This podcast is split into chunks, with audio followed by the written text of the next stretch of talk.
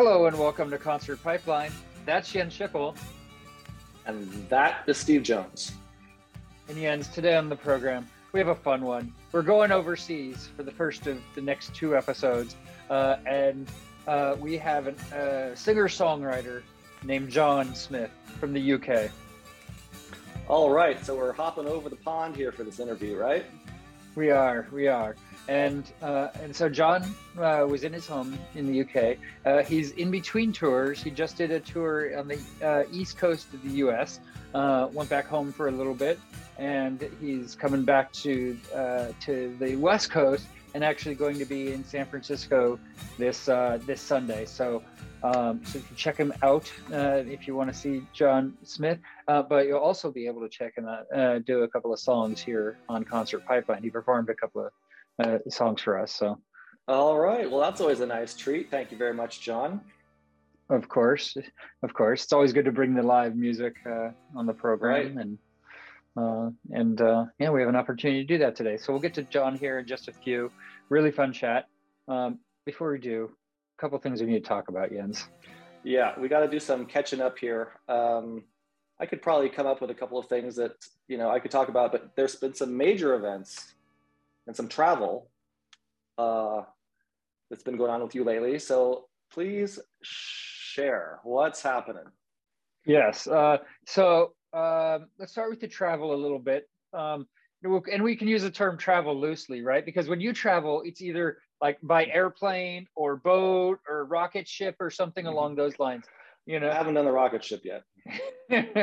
something to aspire to, and I'm sure it's on the on the docket somewhere. So, uh-huh. but but you that, that's how you travel. But this traveling for me involves driving hundreds of miles. well, that's a long trek. Yeah. So, so you hopped in a good old car and headed south. I did. I did. I went down to LA for the weekend to visit my buddy John, who moved down there last year, and uh, and I told him I was like, look, I'll, I'll come down the first weekend that I don't have kids after duck hunting season is over, right? And mm. uh, uh, and so uh, yeah, I, I did that. But coincidentally, that was the same weekend as Super Bowl Sunday. Uh, yeah, and super, and I didn't realize until much late in this, you know, it was already planned and everything uh, com- completely when I realized, oh, okay, the Super Bowl is going to be in LA the same weekend. Oh, and the Rams are playing at home. I'm like, it's going to be nuts. I'm barely going to get into into uh, LA. Uh, yeah, it's, it's, not even going to work start out. Start the story with the traffic. Like, how was the traffic as soon as you started approaching LA?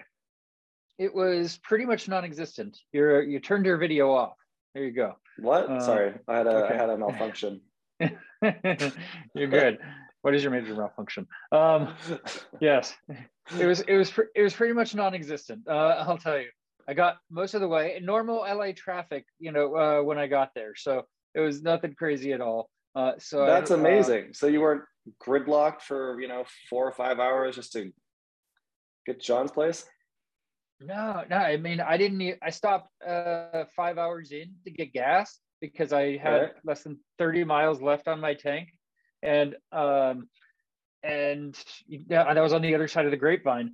And then I, you know, had what forty minutes left on top of that getting into into LA, and you know, and part of the delay even getting into LA was something I just I had to pull over because uh, I was I was driving past the Hollywood Bowl, right? Legendary mm-hmm. places mm-hmm. to see concerts. I've never been, but uh, but something caught my attention, and uh, and I was like, okay, I must stop, right?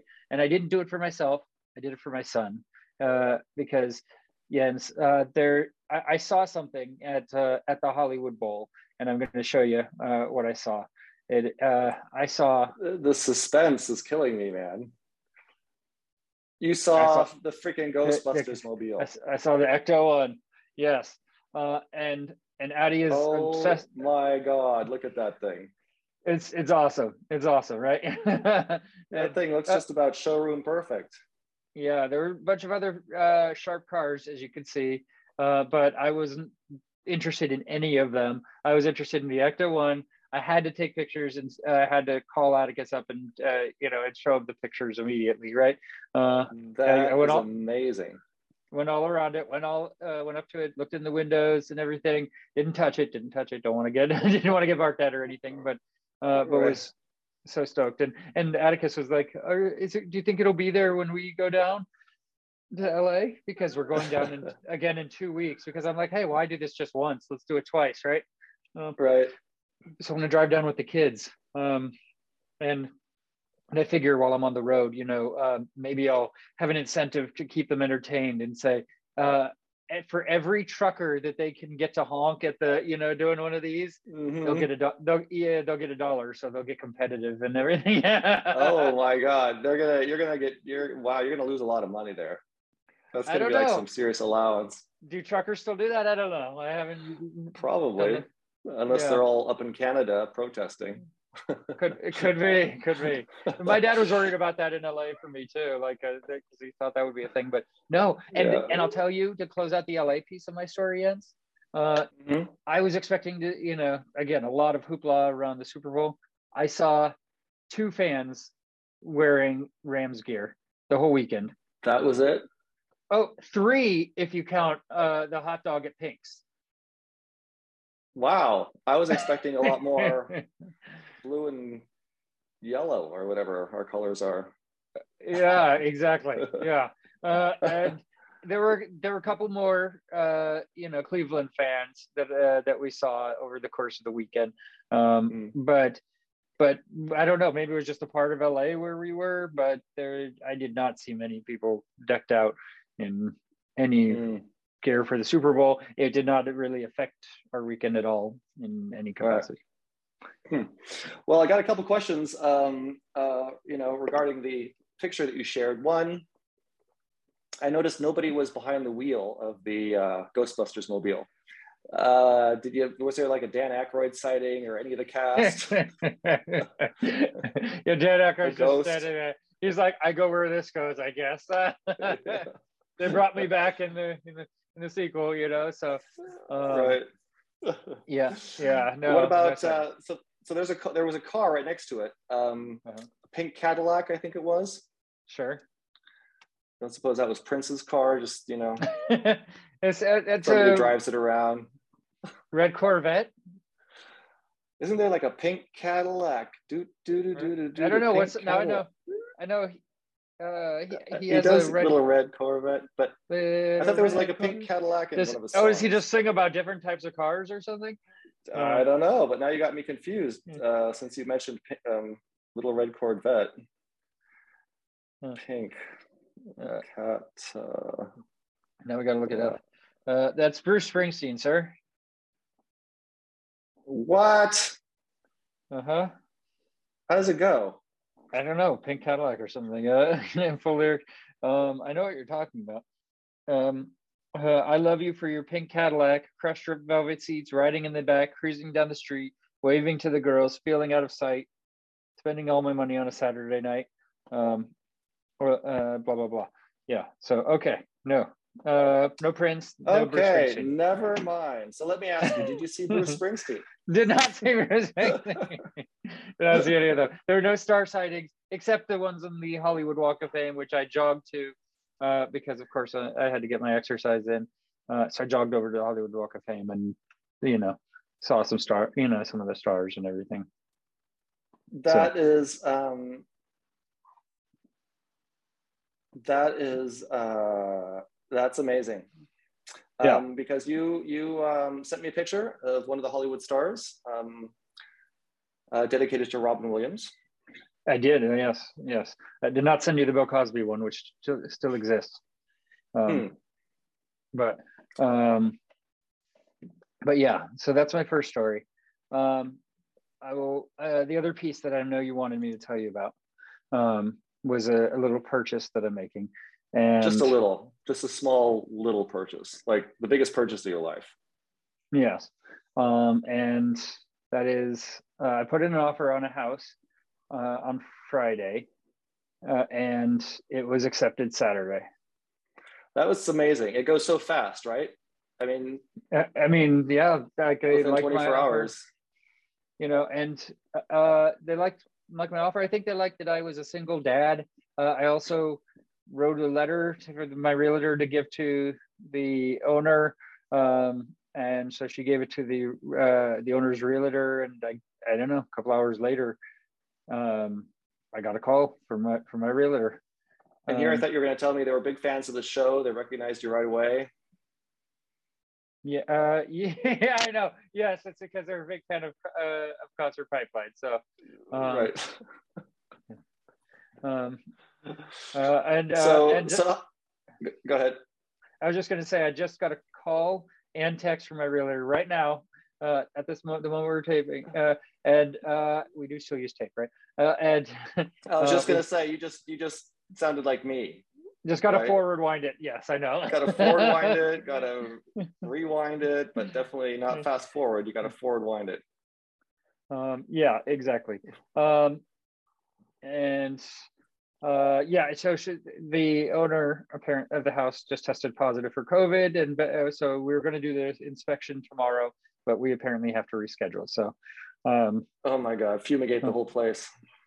I'm like, I don't understand why that would prevent us from looking at the house per se. Like if the owner's not there, I mean, there's what's like, the big deal? If the owner's not there, then it's you can't get it from looking at a you know looking at a house, right? So right. Um, Interesting. Yeah, so, okay. So anyway, yes, house in Vacaville, uh, California, um, I, mm-hmm. which I, loosely translated means cowtown. So um, Yes, so that's exciting. Uh, I'm going from the Napa Valley to Cowtown, and uh, there you go. You're going from you're going for the beautiful from the beautiful uh, vineyards where you live right now, right in the middle of the beautiful vineyards, and you're going into, you know, next door you've got a dairy farm, and uh, you get to milk cows. Yes, yes. So uh, it's it's a big step though. It is my first home, and so I'm going through all the process, and it's pretty stressful because there's a lot of it I don't understand and I'm trying to figure out and I'm trying not Nobody to get screwed does. over on interest rates yeah. and and all of that right. and and it's yeah. it's a pain in the ass and so I'm just ready for it to be done and and even when it's done I'm not I'm going to be do a slow move in probably and keep this place for a little bit since mm-hmm. the kids are finishing up school um, mm-hmm. it just make makes sense on a lot of levels to still be here for a bit longer and not rush yeah. it so yeah exactly I mean, why why rush it? Take a nice, easy transition. Um, make sure to get the furniture that you need. Uh, I don't have to buy everything at once. You know, they they, they often say, um, and this is what I did too uh, when I moved into this house. It just kind of you got to get to know what the house is like.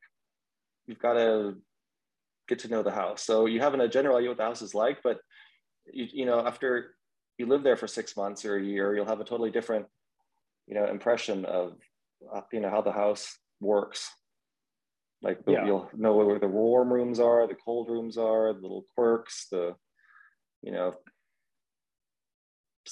stuff you might need to you know buy stuff for that you didn't, didn't really originally think about so yeah exactly so i'm, I'm excited about it i mean it, the house checks a lot of boxes for what i'm looking for uh it and it just really lined up um good area mm. good you know most of the schools are good. Um, minimal amount of sex offenders nearby. Uh, mm, so, oh, that's good. Yeah. Was that on the report or something like that? no, no, you gotta look that up on your own. So my dad's like, there's 10 with it, you know, uh, within mm-hmm. so and so distance. The nearest one is like a quarter mile away or something. So, uh, like, Did, cool, uh, were there any disclosures about the house? Like sometimes they have to report things legally, like if somebody had been murdered there or you know, somebody passed away in the house, or yeah, I don't I, know if it used to be a meth lab. Right. I think they do have to disclose some of that stuff, and I don't think it's existent. So I think we're good. So yeah. All yeah. right. That's my story, Jens. I think we should uh, yeah. bring John Smith in, huh? Let's bring John in. Thanks for the update, man. Of course. Come on in, John. John, how you doing? Hey, how are you, man? I am good. I'm good. Uh, thanks for taking thanks for taking the time. Thanks for the flexibility. Also, uh, had to just run back from dropping my daughter off at school, so I'm just juggling the times. But uh, I appreciate your flexibility. No worries. My wife, my wife is doing the school run right now. I, I, um, I managed to get out of this one in favor of uh, talking to you.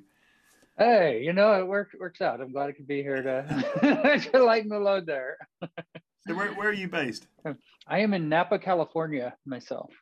So oh, Napa, lovely. Napa Valley, yes. Uh, um, Beautiful. I'll, I'll, be in California in a couple of weeks. Yes, yes. You're going to be playing uh, San Francisco. I know you're doing LA.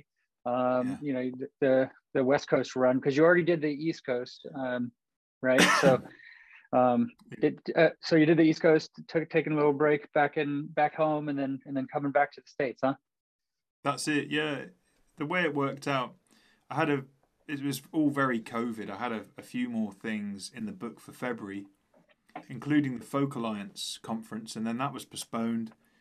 And then I had these dates, you know, that I had um, kind of tried to pin onto Folk Alliance, and I just thought, if I postpone these dates, it's just going to drive me crazy. I've postponed things so many times in the last two years, so I just thought, even though this will prob- this will probably end up costing me money rather than touring making money, but I just thought, man, sod it. I, I really want to go and play these shows. It, you know, this is the second half of my first US headline tour, and I can't postpone it again. I just, I've got too much invested emotionally, you know, and and musically, it feels like I, I just have to go and play these shows. So maybe it's a bad idea and maybe no one will come, but at least I get to go to California and Oregon and Arizona and you know all my favorite places.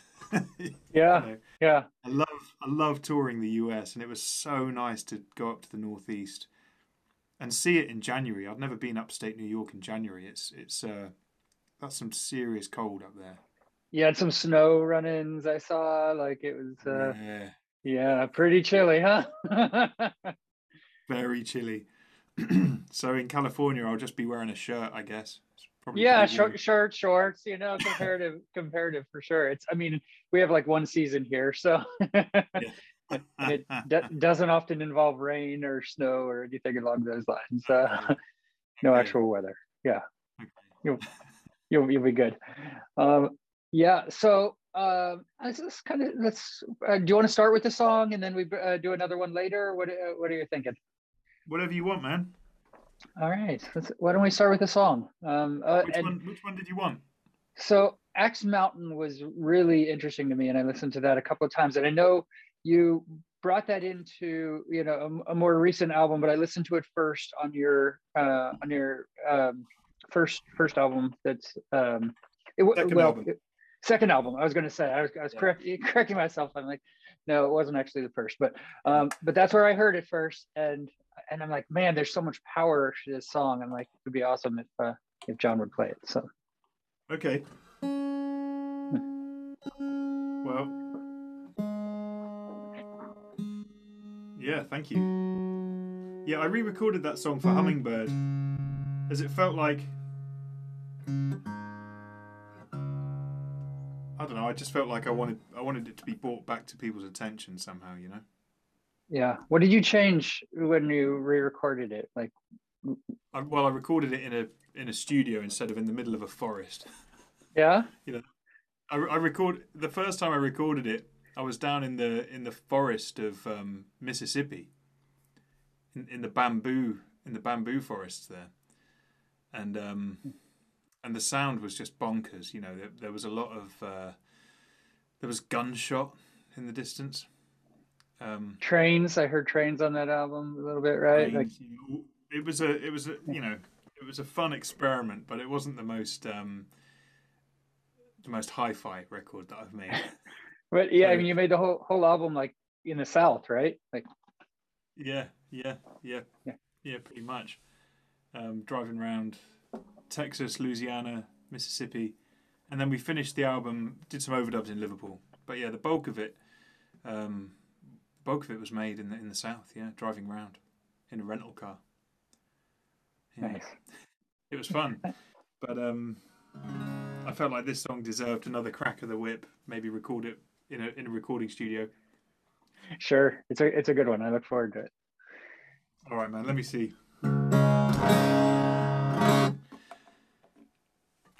Sit down here beside me, and I'll tell you a sad old tale of lonely old Axe Mountain town and Lester Joseph Cale.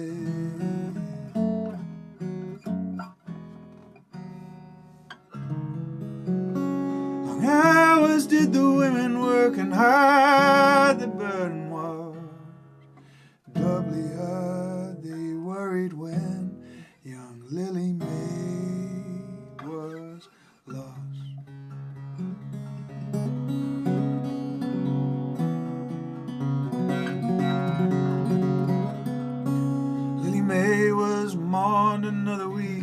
passed in the rain till the day of harvest came we were missing Jane. Another season's toil broke another one more. Lily Jane and dozens still were buried on the moor. What did their husbands say? They're all cowards. They were weak and frail. None had dared to speak Joseph Cale. Axe Mountain, yeah, let those women die on a knife. The lover that I know for sure, I love her all my life. He came out of the darkness with a rucksack made of skin. As soon as he was seen, he was gone again. Heard of being a murderer for 15 years and more. Whole villages are gone all over the mall. I heard he had a family once, a child and a wife. But now nobody here is safe from Lester, Joseph Cale's knife. Stand up, be strong, I'll take him. That's the bravest of the men. Dead and Betty's found that night in pieces, all in sin they shall be bled, is written in red on the bedroom wall. Helen, as she saw this, and she fled across the mall. Axe Mountain, let them people die knife. I love it, I know I loved her.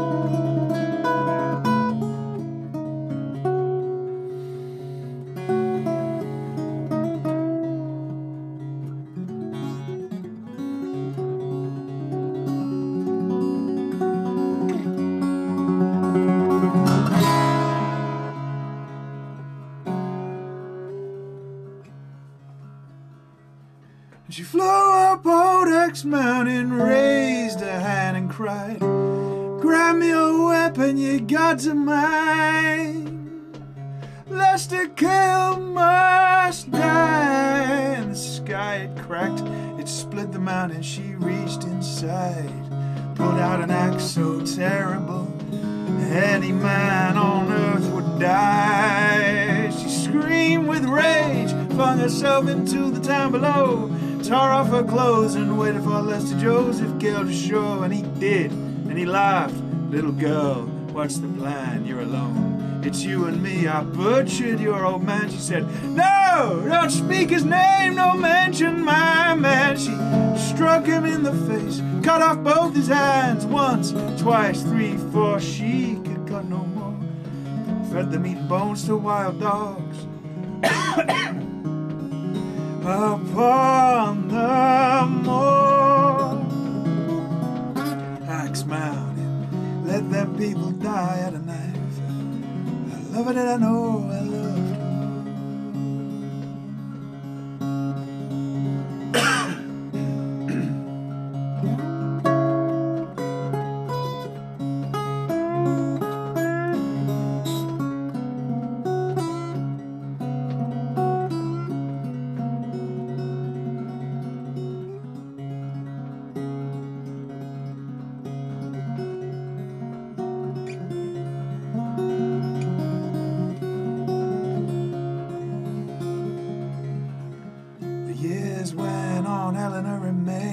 till she died.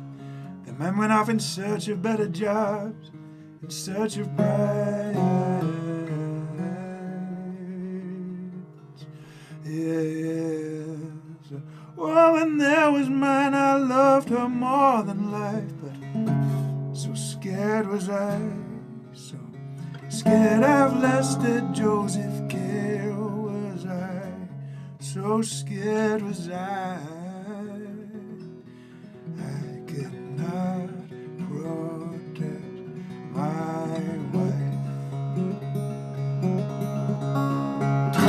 Axe Mountain, how'd you let those people die to bleed? Love it that I know for sure and regret it every day. Axe Mountain, let them people die at a knife.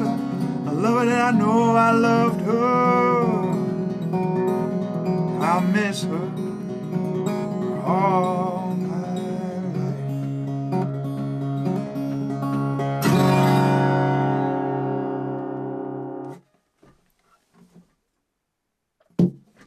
Yes, love it. Hey, cheers. Yeah. Sorry about the Yeah. coughing. That's Oh, I've- it takes a toll on you. First time I've sang today. I've been I've been sitting I've been a desk monkey today doing spreadsheets and you know all the boring side of the job Oh, I've been doing. the- So that's the first time I've picked up my guitar. You're good. You're good. Yeah, you're right, cracked man. ready for a song later in the later in the yeah, program, right? So yeah, yeah. yeah. Uh, so so let's start kind of at the beginning, work our way wherever you know from there. But um, I know you started you started with the piano as many kids do, but you kind of pushed back on it a little bit. It wasn't the, the instrument for you, right? No, I I played I played a I played piano when I was maybe I think I started when I was five, and then I I remember kind of stopping when I was maybe eleven. I just I never had a, a, an inspiring piano teacher. I really loved and still love the instrument, and I got through my grades, and you know I I won some competitions like went and played against other eight year olds, you know, playing chopsticks or whatever it was. I can't remember. Some very basic pieces. And it was all fine, and but I never it, it, it was never passionate. And then when I was eleven and I started getting into proper grown up music, I wanted to play the drums, and uh, I played the drums for like six months. But then I, it still wasn't the one, and then the guitar happened, and I when I was eleven, I picked up my dad's guitar and I learned C, F, and G, and, and that was it. That was me then. I was in my bedroom every day, every spare minute I could find for the next seven years through school, just playing, playing, playing, and that's all I wanted to do. And and your dad wasn't he wasn't a musician, but he just liked to play because I know he was in the ind- industry, but he, he didn't have a band or anything. No, no. He, my dad was a classical records man. He uh, he was involved in distribution. He, he his was a bit of a sad story. He got screwed over by his business partner. Um, uh, uh, this this guy they, they bought Naxos Records into the UK, uh, which is which is the biggest classical label in the world.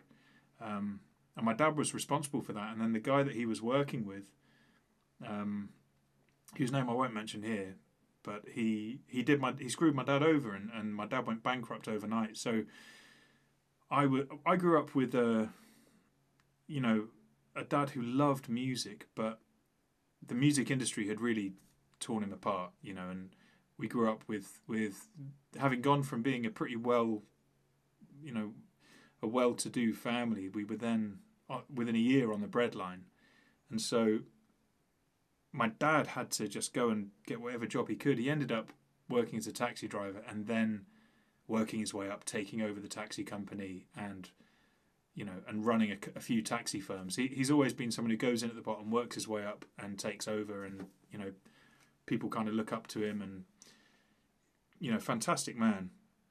But he had a rough ride in the in the music business. So for me, I just wanted to.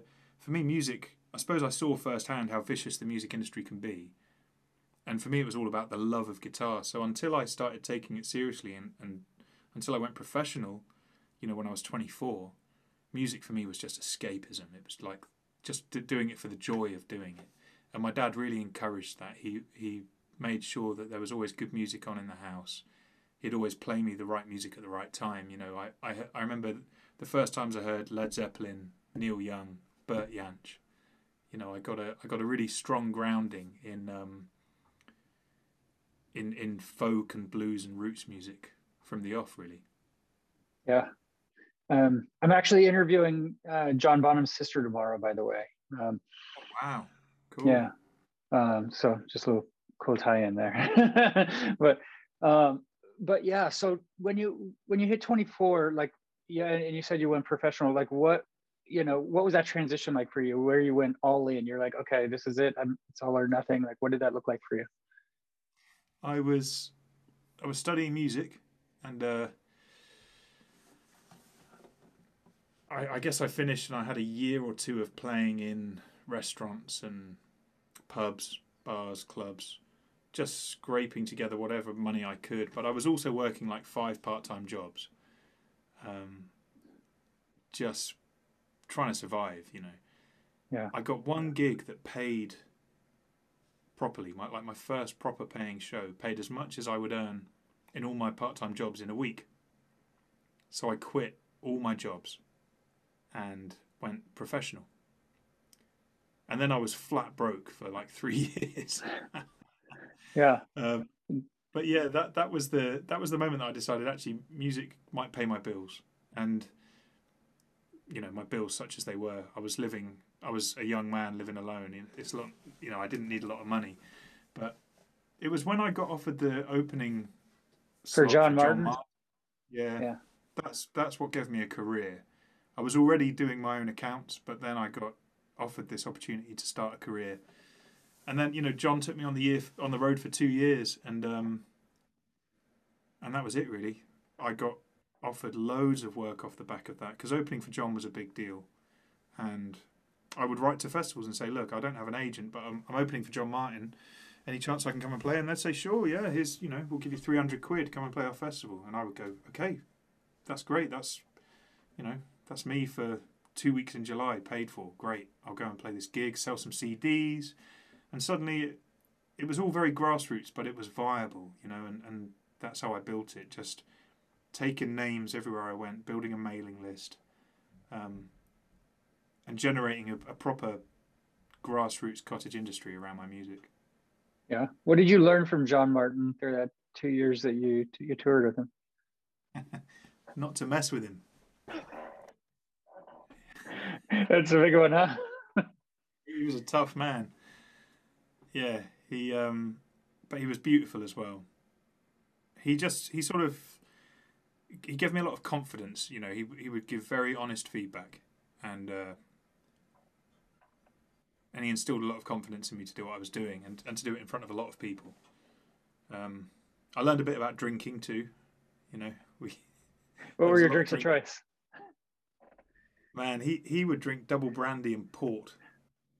Wow. You know, rocket fuel, and I was just I, I just drank beer back then. I'll have a beer. Yeah, yeah, exactly. I'll just have a beer. But there was one night where he, we were in a we were in a pub over the road from the gig in Liverpool in a famous pub called the Liverpool Philharmonic. Um, it's the Philharmonic pub, which is opposite the Philharmonic Hall. It's a it's a old institution in Liverpool, and we're sat in a private room in there, and John just pulls out this roll of fifty pound notes. There must have been a couple of thousand quid, and he and he just went, "Here you go, son double brandy and port, keep the change. And I got his drink and I got me a beer, and then I had to just wait for the right moment to sneak the money back into his pocket, you know? Because I didn't. Yeah. He'd wake up and, and wouldn't have remembered that, but yeah, I, there was just there was an element of chaos around him, but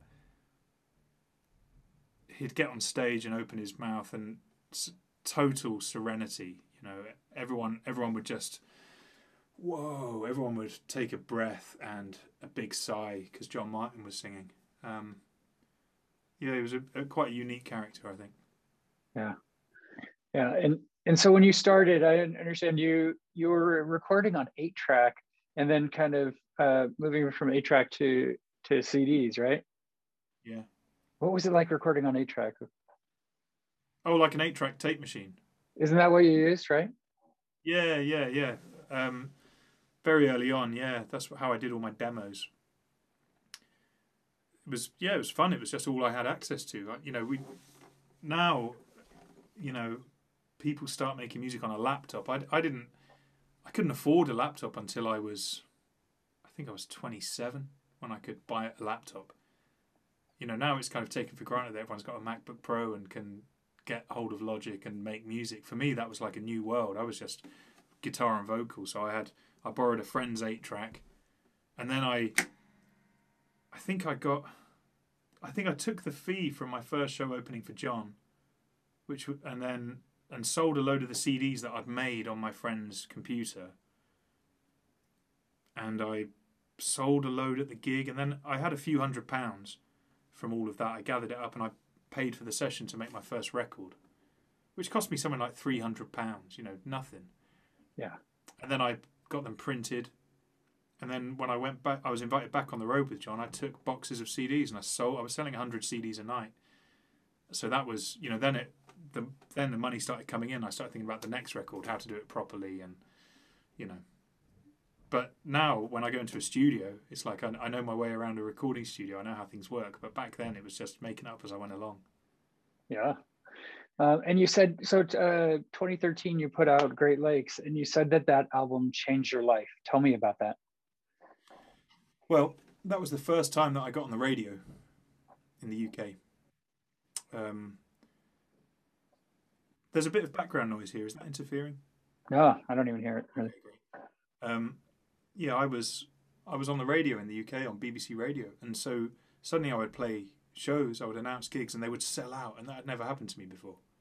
You know, I sold out the Union Chapel in London in October 2013, which was beyond my what I thought was possible with what I do, and you know, so I've got 1,500 people coming to listen to me play.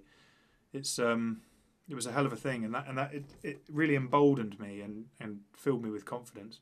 It also changed my financial situation. I, I started earning, you know, an actual salary then, because I was selling enough tickets to make the whole thing viable long term. So yeah, Great Lakes really changed my life. Yeah, um, you've met a couple of pretty, um, you know, incredible people, you know, and I want to hear about those experiences. Paul McCartney, you've met three times. Uh, yeah. And so, what like tell me about that experience uh, with with Paul McCartney and um, and how that came about. Well, I, I, went to this music college in Liverpool, of, of which Paul McCartney is a patron. Um, and so the first time I met him was in the bar at that college, and he was in there with his then wife Heather, um, and he was just at the bar. He'd just he'd obviously been in for some meetings and things, and he was just there. And I just walked over and said, "Hello, is, is it? Do you mind if I talk to you for a minute?" And he was like, "Oh, hello, lad." You know, just a lovely old scouser, lovely bloke. And I, I just chatted to him a bit and, you know, asked what I'd do. And the next time I met him was he was doing a songwriting masterclass in Liverpool that I managed to get into. And I played him a song. I played him Winter, that song of mine. And, um, and he really dug it. I think he'd played Glastonbury a few days before. Um, and he was he seemed kind of tired and spaced out. So I, he was just very mellow, very gentle. The next time I saw him, he was handing out graduation certificates, and I was I was up there to get my certificate from this music college, and before he'd looked at my certificate, he just looked he looked at me and went, "Oh, hello, John," and I thought he's actually remembered my name. You're like you have a place in one of the Beatles' brains, you know, kind of.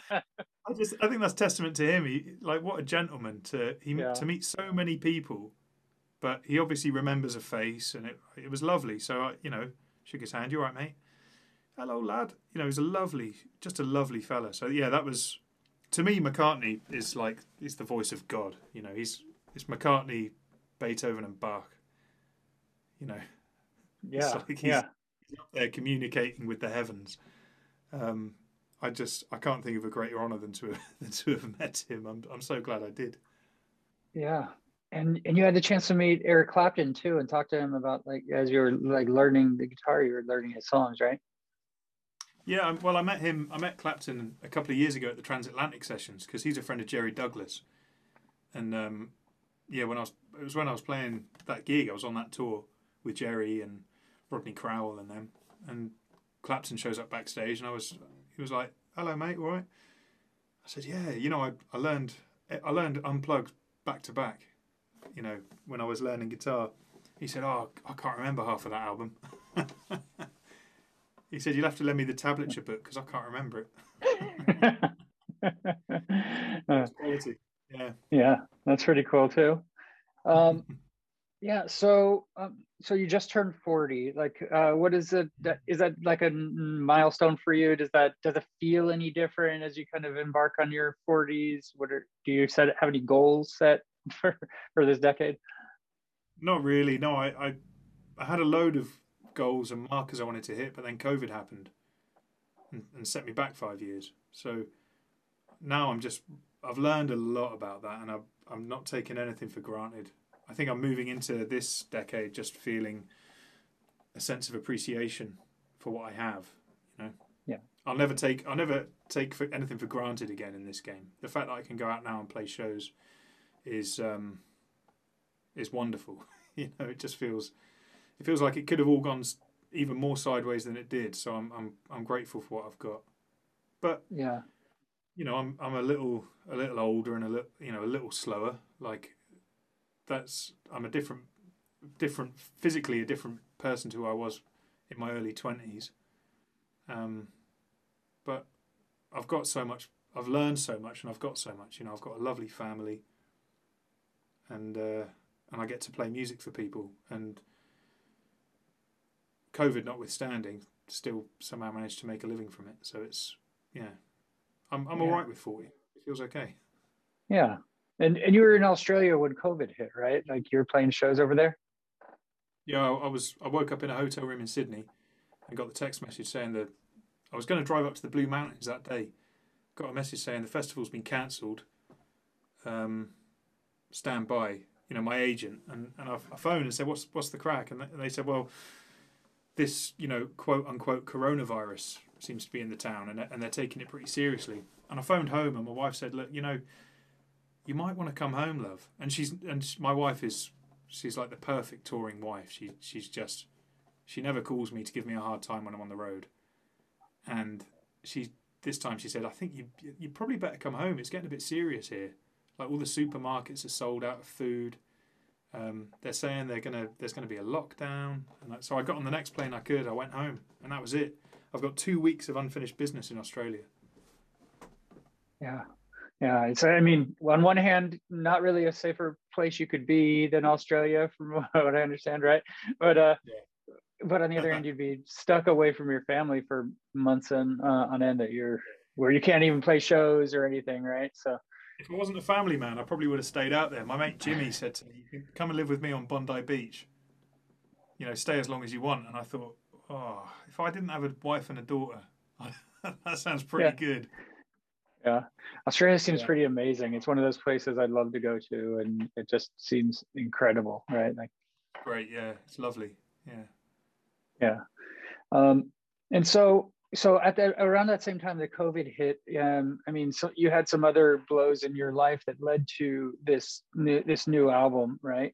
Um, mm-hmm. and so tell me kind of the process for you working through some of those you know some of those really difficult life moments amidst you know covid hitting and where everybody's in a state of you know uncertainty i guess you could say right? Like what what was that like for you as you're processing and writing those songs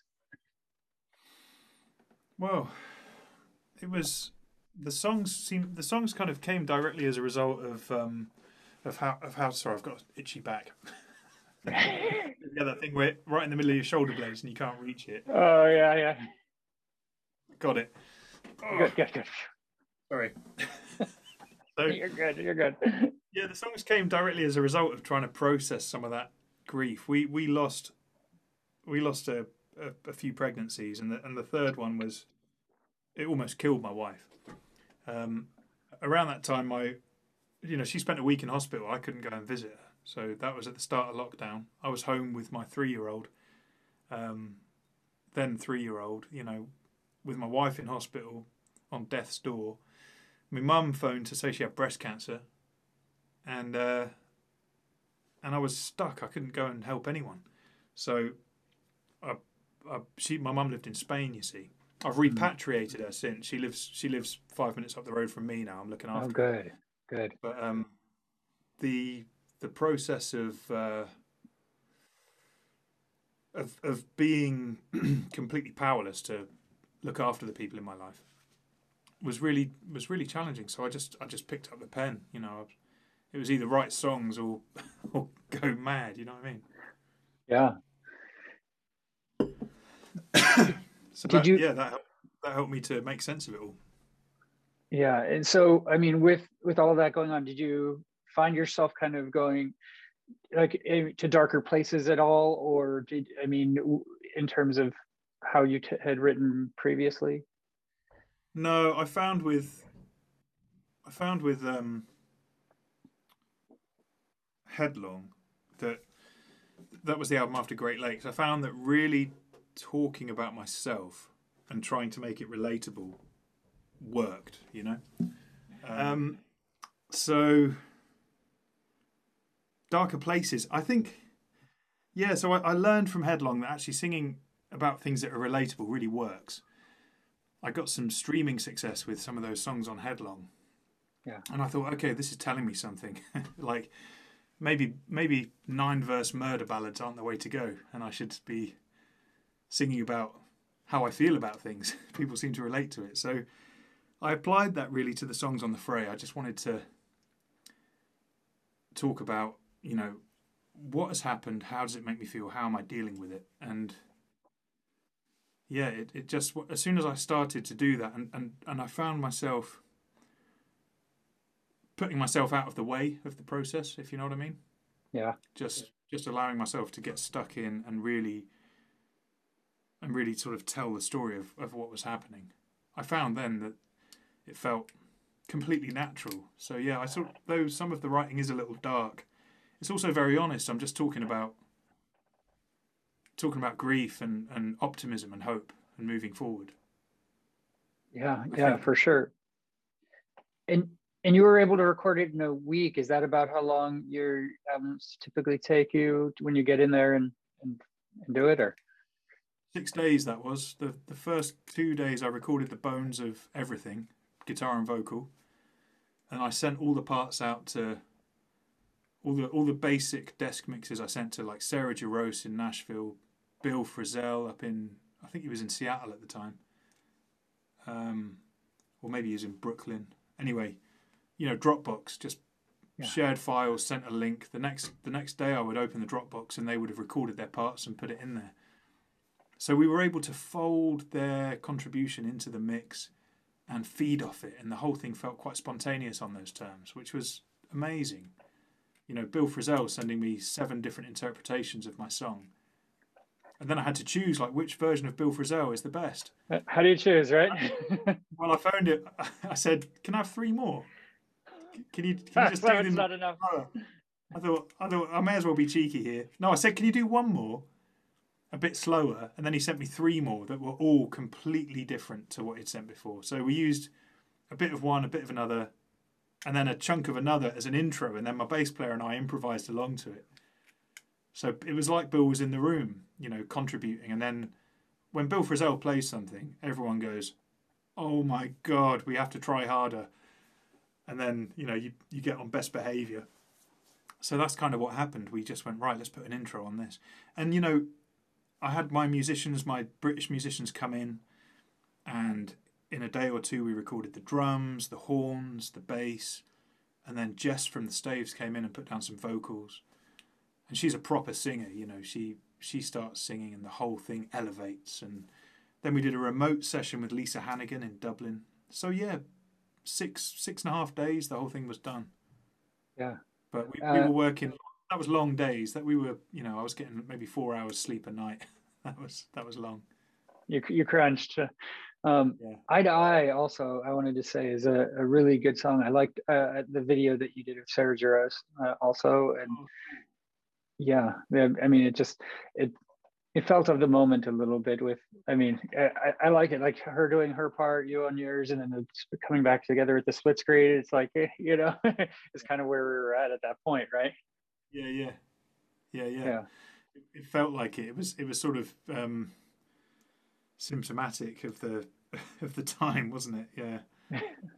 Can't be in the same place, but we're kind of making the same noise. I think when I started making the record, I no one had really done the distance collaboration thing, but I didn't want it to feel like it was a COVID record, so I didn't make too much noise about it. And then so many records came out afterwards where people had done that, and I thought, oh man, I should have said, I should have made more of a big deal of it. But I was I was concerned that people would think, oh, this is the COVID record, you know, right? Because it's not the record isn't really. It was it came out of those times, but it's actually just about it's about grief and moving forward. You know, being a man, a husband, and losing a and losing a baby is a very particular kind of pain. And I, I thought, well, how do I, how do I express this? This is this has got nothing to do with COVID. I'm just going to pick up a pen and write some songs, and then that's and that's, that's what that what that is what came out. It just it just so happened that I couldn't get on a plane and record in Nashville, which is what I wanted to do. yeah, yeah. It was against the law, so you know what are you going to do? for, for sure. And so, do you let an album sit for a little bit, or are you already thinking ahead to to the next, you know, the next album, the next songs? Fray's been out almost a year now. Um, I'm working on the next thing. I'm working on the next two things. I got something coming soon, and I got and I got another thing that I'm working on. Yeah.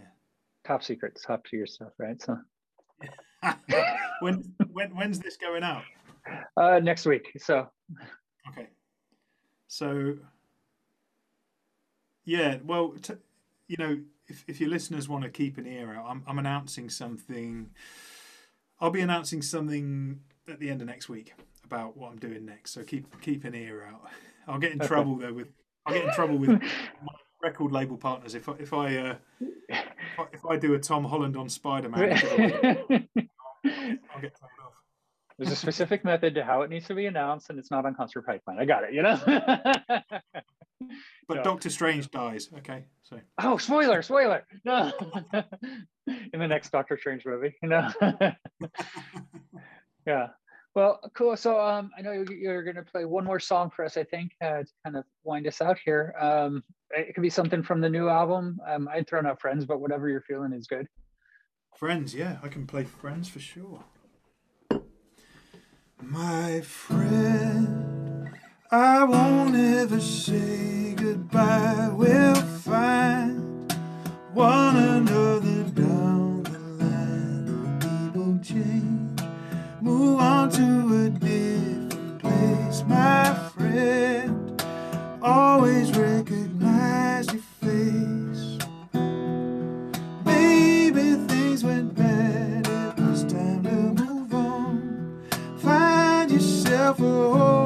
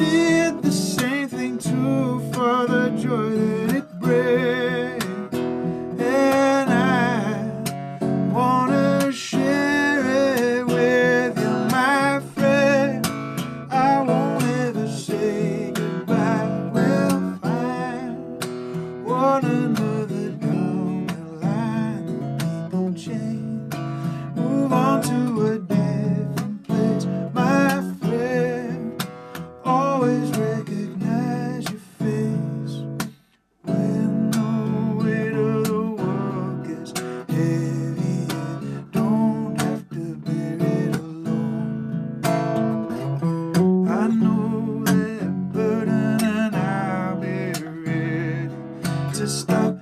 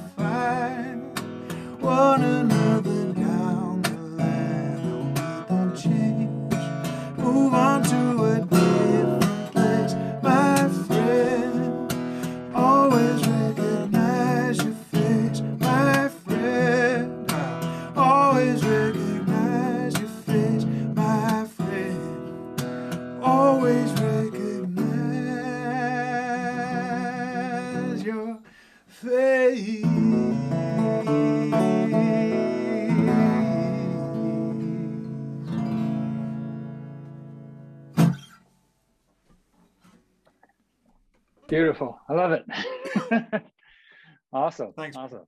See, got worked up uh, earlier, you know, got the King Salad good, you know, so very cool. Well, John, I, I want to thank you for for taking the time today, and uh, and I know you're coming out here uh, to the West Coast next week. I'm gonna I'm gonna try and make the the show in San Francisco. Um, yeah, cool. Yeah, trying to talk my daughter into going with me, actually. So, I, I- yeah, I love it. You know, 11 year old girl. You know, it's a different taste in music right now, but you know, trying to put, picture it around a daddy daughter date. uh, You know, do other stuff in the city and that sort of thing. So we'll see. Still working on that one, but. I'm sure it will be mostly empty, but it'd be great to have you there.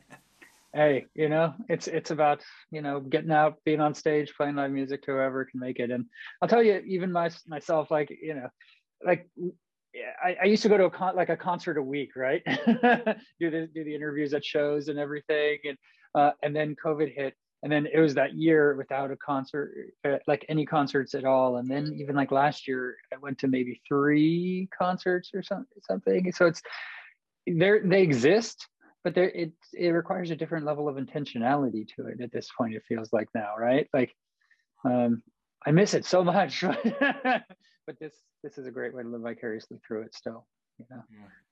Yeah. um so Well, I'm, I'm glad. I'm glad that people are coming out. You know, and and and committing, and you know, I completely understand why some people aren't going out and and being extra cautious. That makes sense to me, but I also really appreciate those who are who are coming out. So anyone showing up to my gigs at the minute is it feels like a a win. You know, I'm, I'm very I'm very grateful for it. yeah yeah well i wish you a lot of luck with the, the tour john and uh and hopefully i see you out here when you're in san francisco on the 20th I hope so, Steve. Thanks for your time, man. That was the interview with John Smith here on Concert Pipeline. And Jens, that takes us to the final segment on the program. What is it? Well, Steve, it is time to talk about some music news. Now, uh, this is a segment where we discuss uh, just a just a diddly about what's going on in the music world.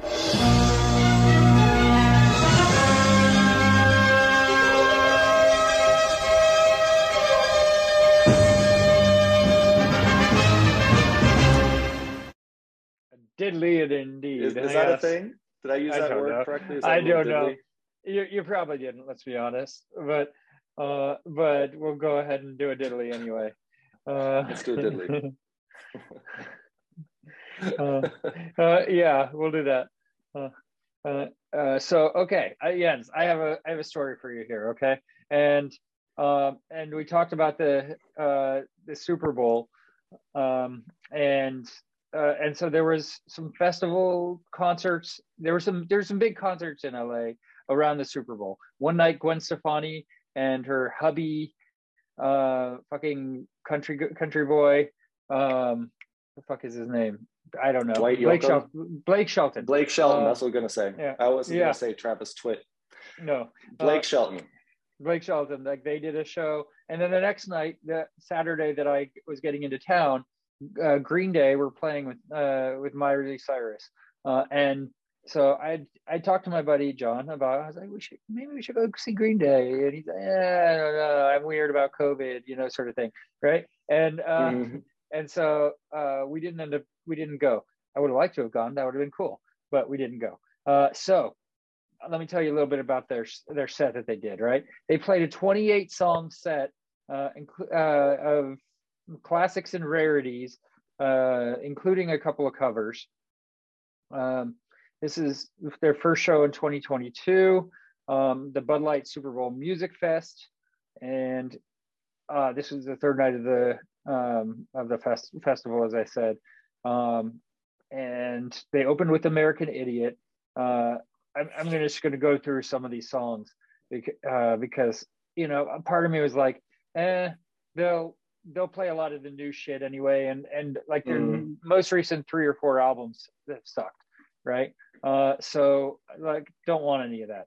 They um, they played Holiday, Know Your Enemy, I Fought the Law, uh, you know, by the Crickets, that which is the first time that they'd covered that, you know, um, historically in the past, but this is the first time since 2010 that they played that. Um, Boulevard of Broken Dreams, Longview, Welcome to Paradise. Uh, they they did. I think we're alone now. Um, oh my God! All right, there's yeah. some good covers in there. Yeah, rock and roll all night.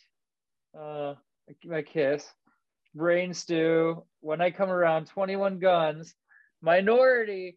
Oh my gosh! I'm just going through this basket case. She, wake me up when September ends. Jesus of Suburbia, good riddance. Time of your life.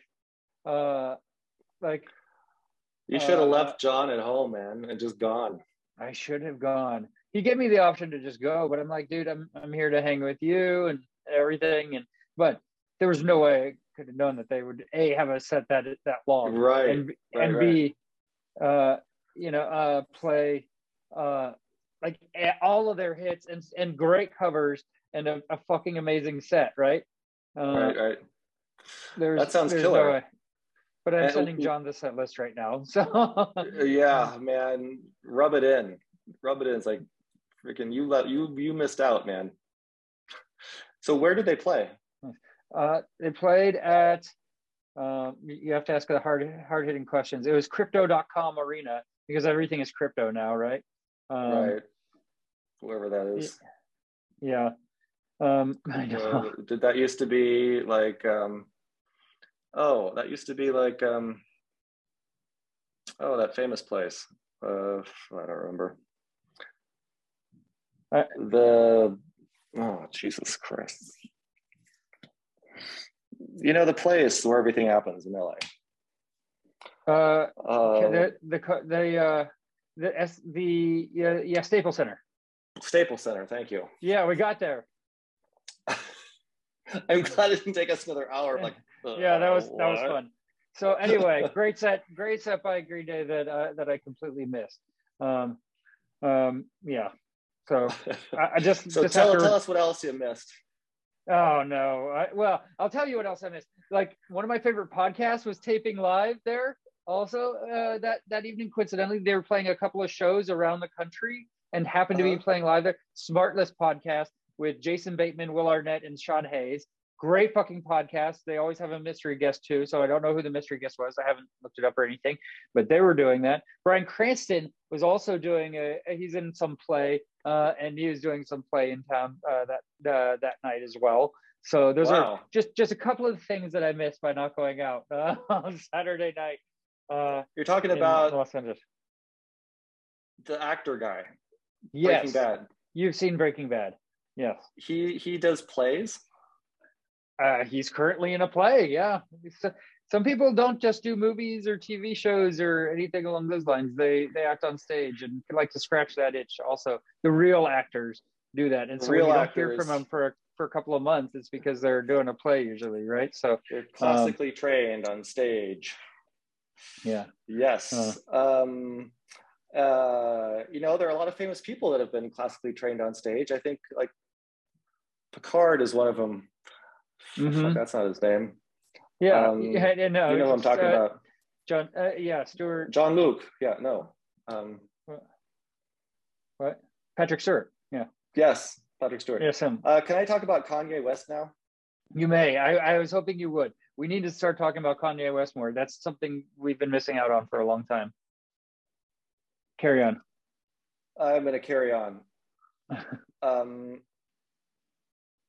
so you know, I think I think a lot of a lot of guys wonder about you know what what kind of uh, flowers they should give their you know girlfriend or wife um, you know for whatever occasion it is for valentine's day um, you know roses are a big deal right yeah so you might think oh i'm going to buy my girlfriend a rose or maybe a dozen roses and then there are people like kanye west that decide you know what I'm just going to go over the top. And how about a whole freaking truckload of roses? Oh, is that a truckload? A truckload. Yes, Kim, because you're got a truckload of roses. And so the, you you mentioned one thing though, and and here's the dividing line, Jens. You said your girlfriend or wife or whatever she is neither of those to him. To him, To she's him, neither of those. Or no, is she like a goddess? they are not in a relationship. Are they divorced? They're divorced, and she is uh, with another uh, celebrity gentleman. Really? Okay, Yes. before you get into that, let me just uh, update you guys. Um, so he's gone from picking fights to picking flowers. So Kanye West apparently delivered a truckload of uh, flowers to his estranged wife, Kim Kardashian, on Valentine's Day as part of an ongoing campaign to win her back. Yeah, good luck with that. Um, he says, My vision is crystal clear. Crystal with a K. Mm, Clear with a K. yes, because it's Kim Kardashian, Kardashian. right. Yes, two Ks. Yes, I see. So, uh, so, uh, so on Instagram, let's see. So there's a black truck with its bed spilling over with flowers. Oh my God. Okay. Um, the same words were written along the side of the truck, the spelling seemingly at a pointed hint at the flower's intended recipient. West's V-Day gesture comes amid his breakup from Julia Fox. Who the hell is that? As well as I know. I, yeah, I'm not sure. to win Kardashian back, despite the KKW beauty founder being in a relationship with Pete Davidson. Oh, that's the uh, Pete Davidson, so SNL guy. Yeah. See, there you go. You know people. I do know people. I know people because Pete Davidson was dating somebody else who was crazy famous, right? He, I mean, he's yes, he's dated Ariana Grande and uh, yes, that's that- what I was thinking of. Yeah, yeah, yeah. Yeah. Wait a minute. Let me read this. Despite the Kim Kardashian West beauty founder being Kim is dating Pete. That's what it's. Uh, that's what I understand, and that's what the article I think says. Yes. So All right. I think you're getting a huck, caught up on the wrong details here, Jens. And I, I am. I am. Okay, sorry. I'm totally not even. Um, you see, this is how interested in Kanye I am. I'm much more interested in like remembering who Pete Davidson is. Um, yes. So here's a picture. A nice, uh, glossy black truck, black rims. Mm-hmm. No color on this thing except black. and um, of course the uh, the uh, my God. So you know, I'm a I'm a bit disappointed. So this is a you know a pickup truck, yeah. and it's got a bunch of roses in the back bed.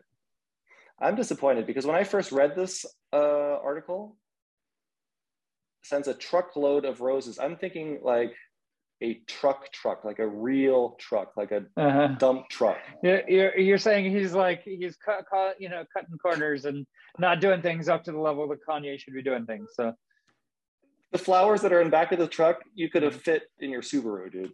oh okay, this is nothing. This is This is this Kanye. is no big deal. Kanye, if you really wanted Kim back, you have to, to get a get her a dump truck, okay? Because this isn't impressing anybody. So You Uh, yeah, he should have filled the dump truck full of flowers and just dumped his love right on her. he should have dumped his love on her. Yes, we'll carry on from there. So, um, Next. all, all right, yes, carry on.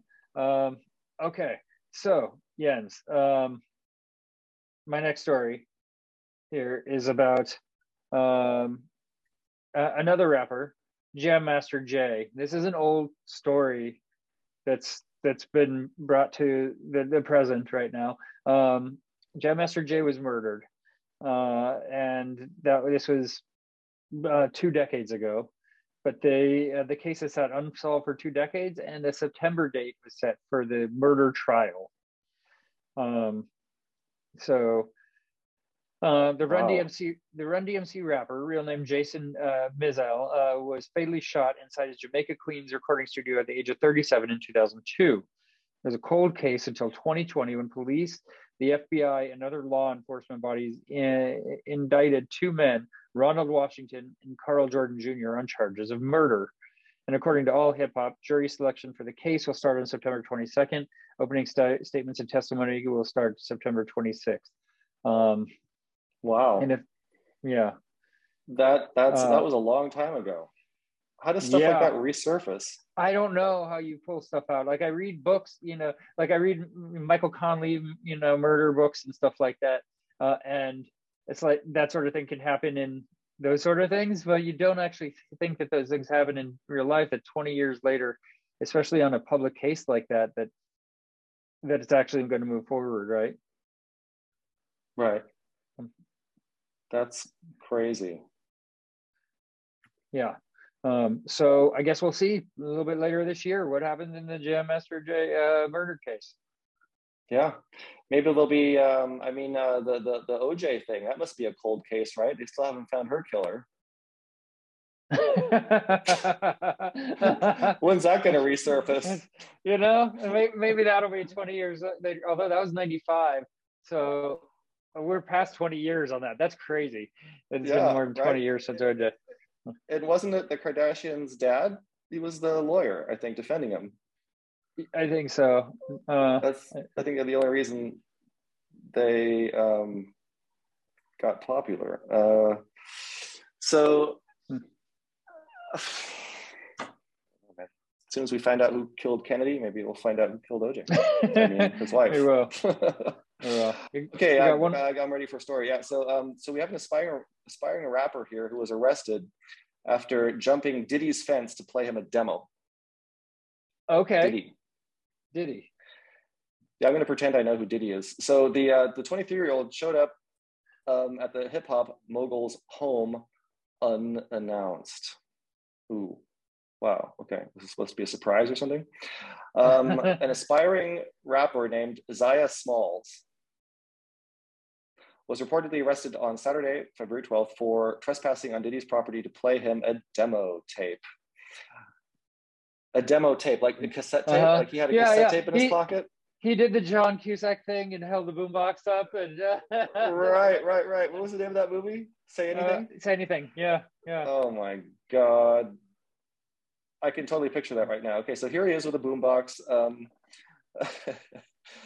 uh, picture the say anything theme, and he's got his demo tape, you know, um, playing in it. So, uh, according to TMZ, the 23 year old showed up at Diddy's real name, Sean Combs, Los Angeles home, and began pounding on the security gate to strike up a conversation with the Bad Boy Records founder and business mogul. Hmm. After being refused entry, he then successfully hopped the fence and was met by Diddy security, who apprehended him until police arrived. So he was not met by Diddy, huh? He was met by representatives of Diddy. People who have met Diddy. Yes. uh, Yeah, yeah. And um, he's, you know, he met some of Diddy's property, like the fence that he jumped. And oh, uh, good. Oh my god! So, uh, so there's, I guess, some a video clip of uh, this guy who can be seen pacing in front of the security gate and yelling obscenities, getting increasingly frustrated at being unable to make contact. Diddy was not home at the time, and Smalls was arrested for trespassing but released from custody an hour later. hmm. Okay. So, people might not know this, but this is not the first time that Diddy has had to deal with intruders. Oh, he's that popular. He's Yeah, I guess he's a pretty popular guy. yeah. So um, I don't know. I'm just thinking that uh, this guy's got some issues. I would say so. And uh, I don't think that's a way to jumpstart your career. So, you know, Probably uh, not. it's a way to jumpstart is. a fence, but It is a way to get into the news. yes, I guess he, he was successful in that. But He's got that going for him. yes. Um, speaking of getting in the news, we have one more story, Jens, and it has to do with uh, a, a legendary musician. That is. I have no idea who you're talking about, but there's a picture I want you to see. Um, uh, hold on here. Um, I I, uh, I saw a picture of this guy. You might um, Mhm. you might know who he is, uh, and I thought of you, so I thought I just wanted to show this to you. ah, yes. Yes. A movie coming out in two weeks um, with Yeah. Mr. Dave Grohl. Mr. They're, Dave uh, Grohl. There we Their go. horror horror film. Um, yeah, they did their first ever VR concert over the weekend uh, on Facebook. You, if you have one of those Oculus headsets or something, you know, you could have participated in the VR thing. Otherwise, you could have streamed it. And uh, so I streamed right. part of it. And uh, nice. How was it? Um, it was a good show. Yeah, it was a good show. Um, I didn't get the VR experience, but this is not about that. Uh, this is goes beyond the you know that because that's old news at this point now. Uh, this is uh, the the Foo Fighters go thrash metal on a new song called March of the Insane. Um, the track was released under the moniker Dream Widow from their never released self titled album. Um, they've uh, shared an unexpected new song. Uh, let's see here. Uh, the track was quietly released uh, today under the alias Dream Widow. Uh, and Dave Grohl's growling his way through the lyrics. Uh, singing a villainous choir Join in a choir of pain, Grohl sings on the track. Rise in a ruinous army, dance to the march of the insane. Um, and yeah, you can you can listen to part of the you can listen to the song. It's ten days, uh, ironically, before the release of Foo Fighters' upcoming movie, movie Studio 666, uh, and also earlier today, the band launched launched a new merch uh, line to celebrate the film. So here's a here's a little bit of song.